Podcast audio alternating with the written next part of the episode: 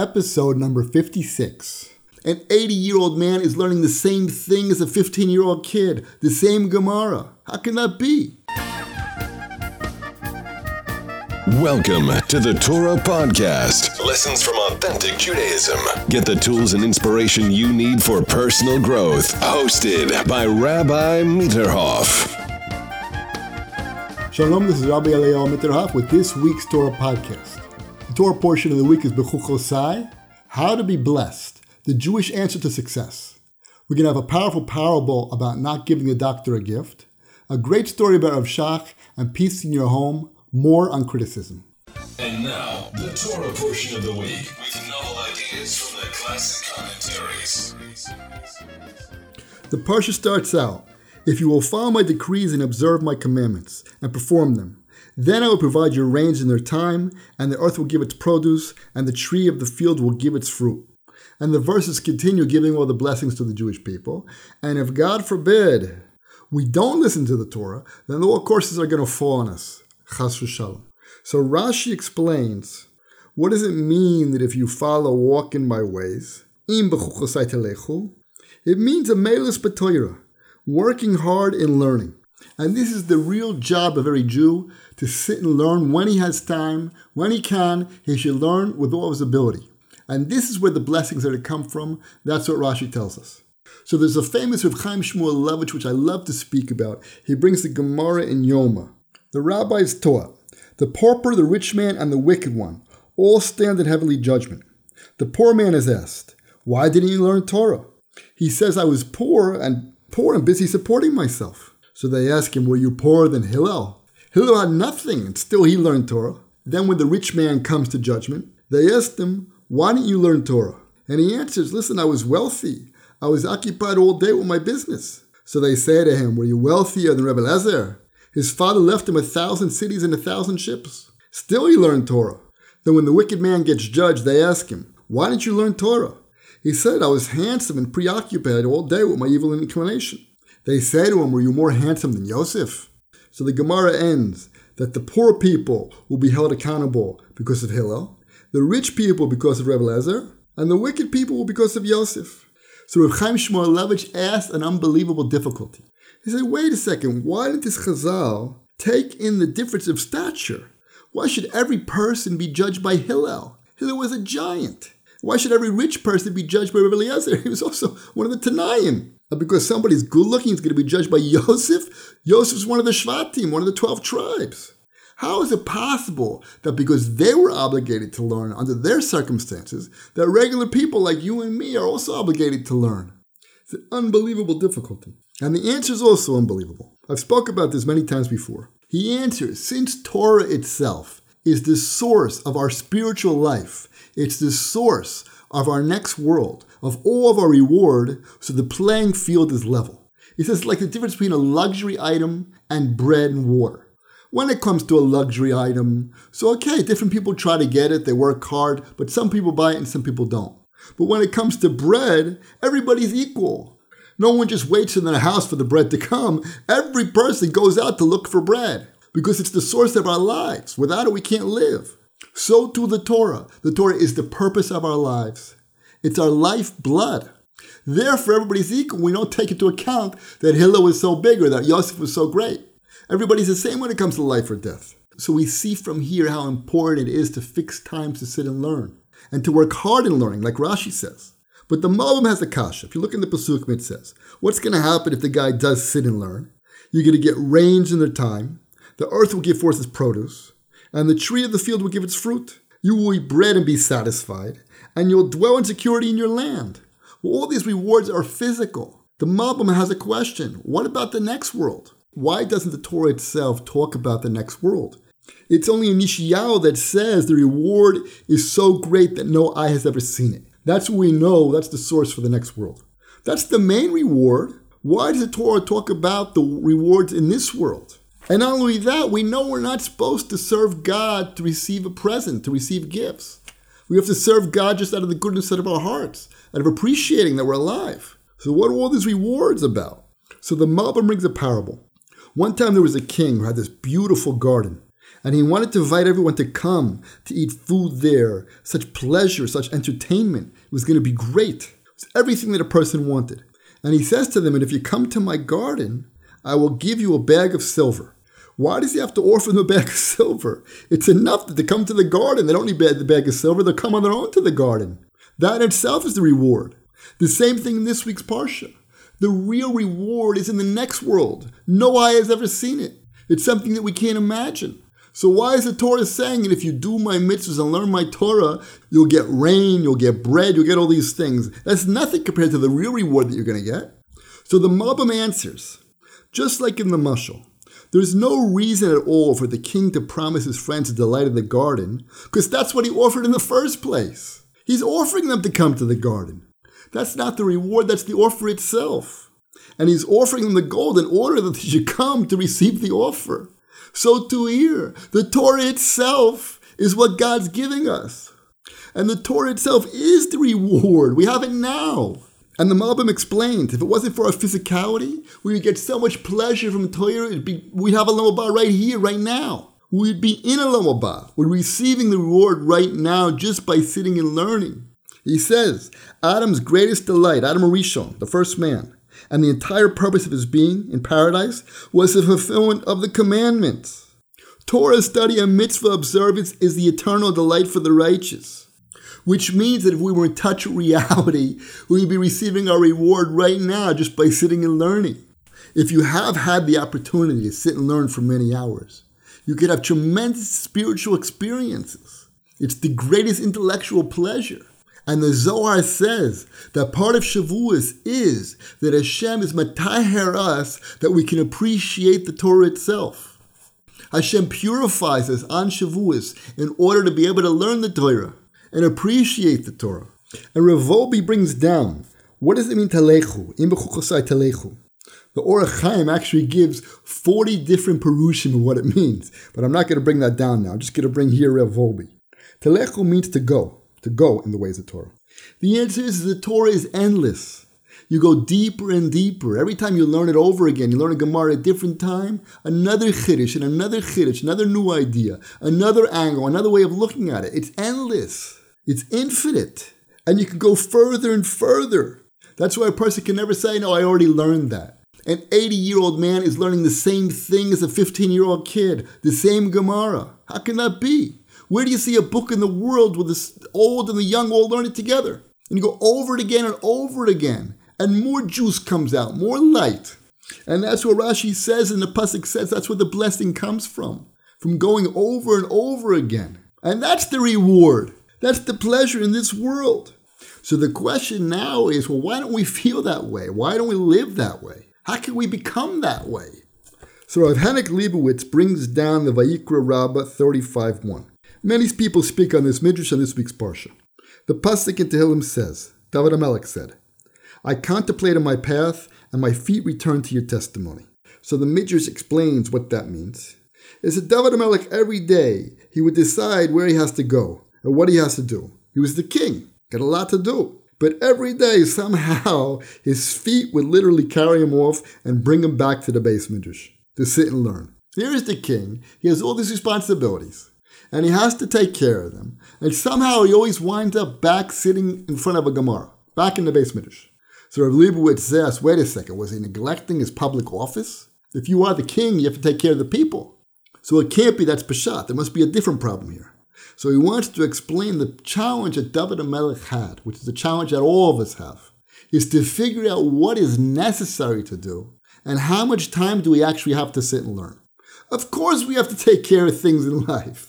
People need Parnassah, they need money, they need to take care of their family. But the question is, when and where? How far does that go?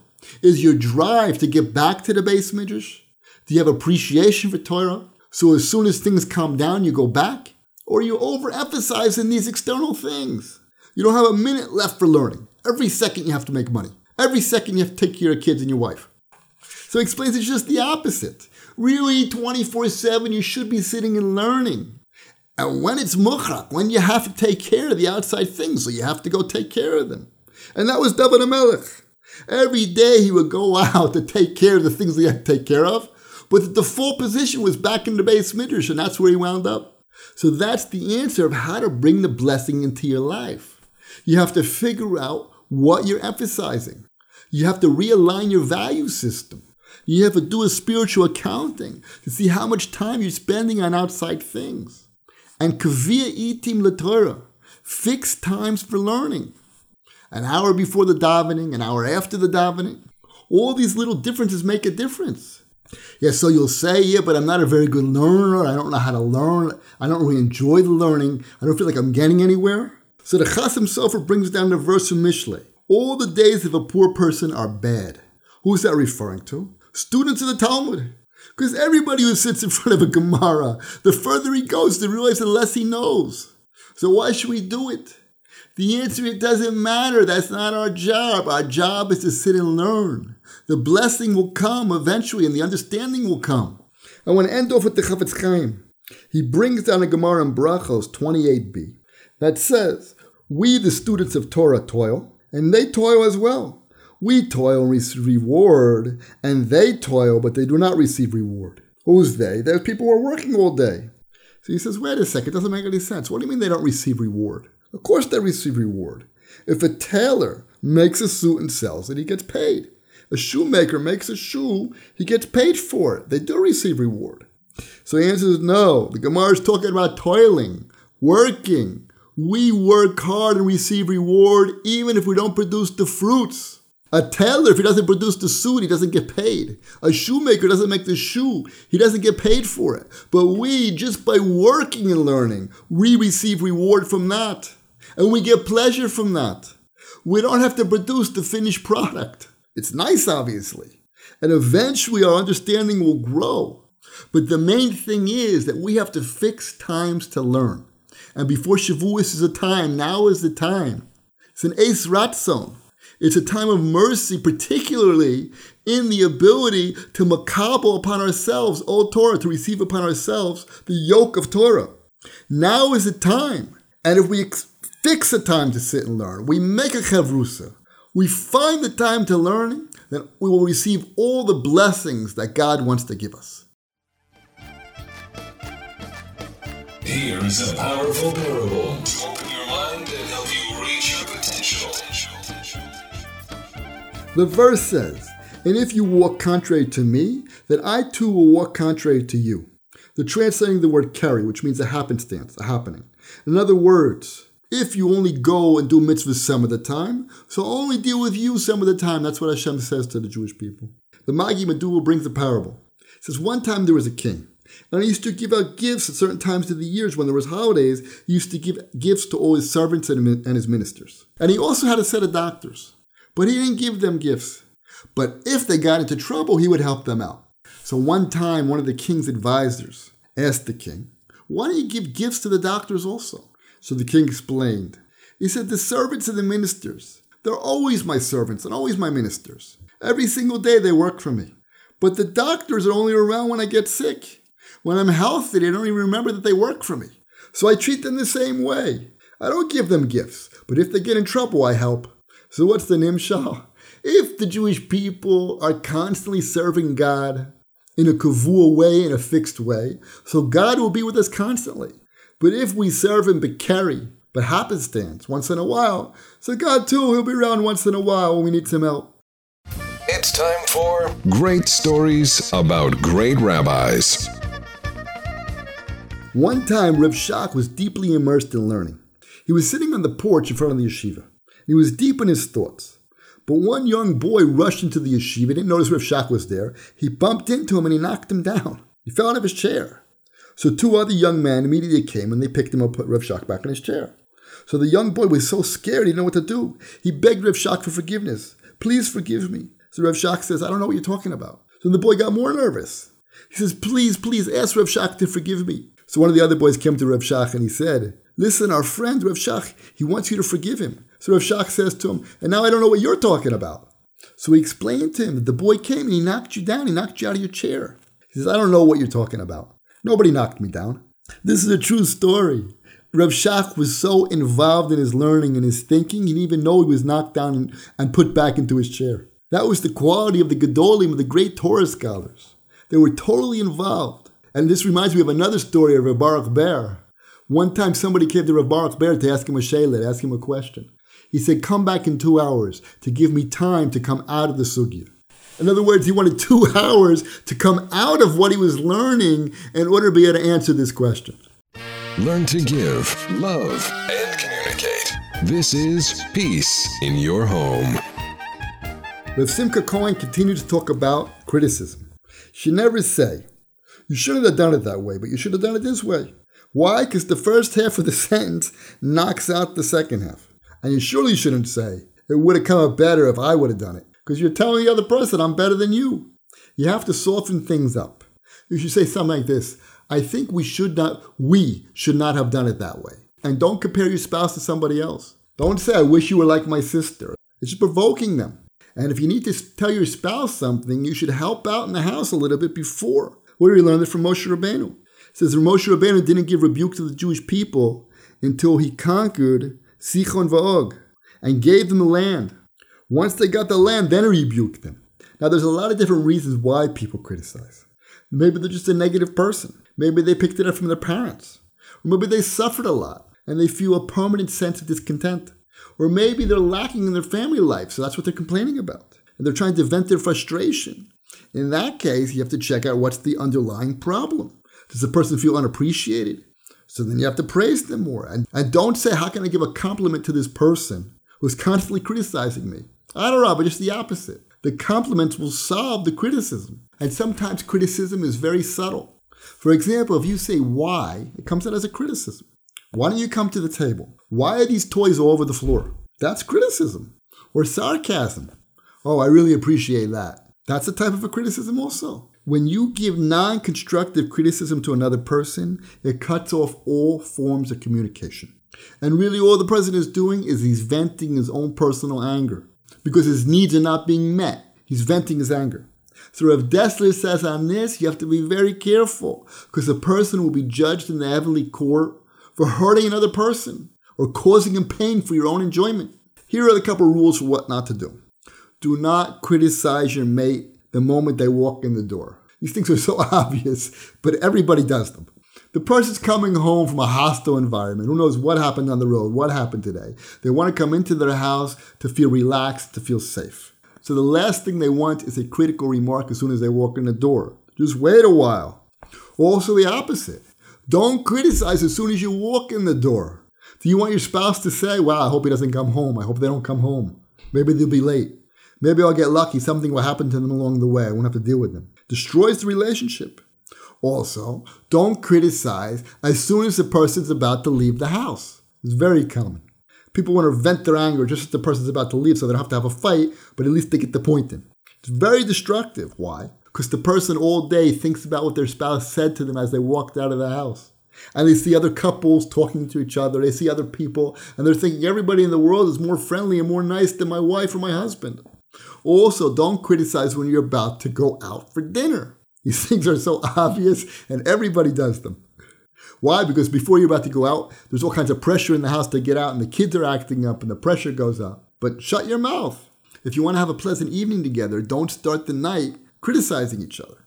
Another rule, don't criticize when the other person is trying to make things pleasant. You're going to ruin it, and they're not going to want to try again. Also, do not criticize at mealtimes. At mealtimes, everyone wants to sit down and relax. The pleasure that you get from the meal helps the person to relax. You don't want to make the meal full of tension. You're just going to build the tension in the house. And don't criticize right after something negative happened. Let's say something happened, they did something wrong. Wait. And lastly, never criticize your spouse in front of other people. This is the worst. Why? Because now she feels or they feel that there's a whole team against her. It's not only you. It's you and the guest. And it's very bad for the relationship. Okay, that's it for this week's podcast. Please share with your friends and please go to iTunes right now and leave a comment and a rating. Thank you. Thank you for listening. Your voicemail could be featured on the Torah Podcast. Just visit rabbi mitterhoff dot com to ask questions or leave comments.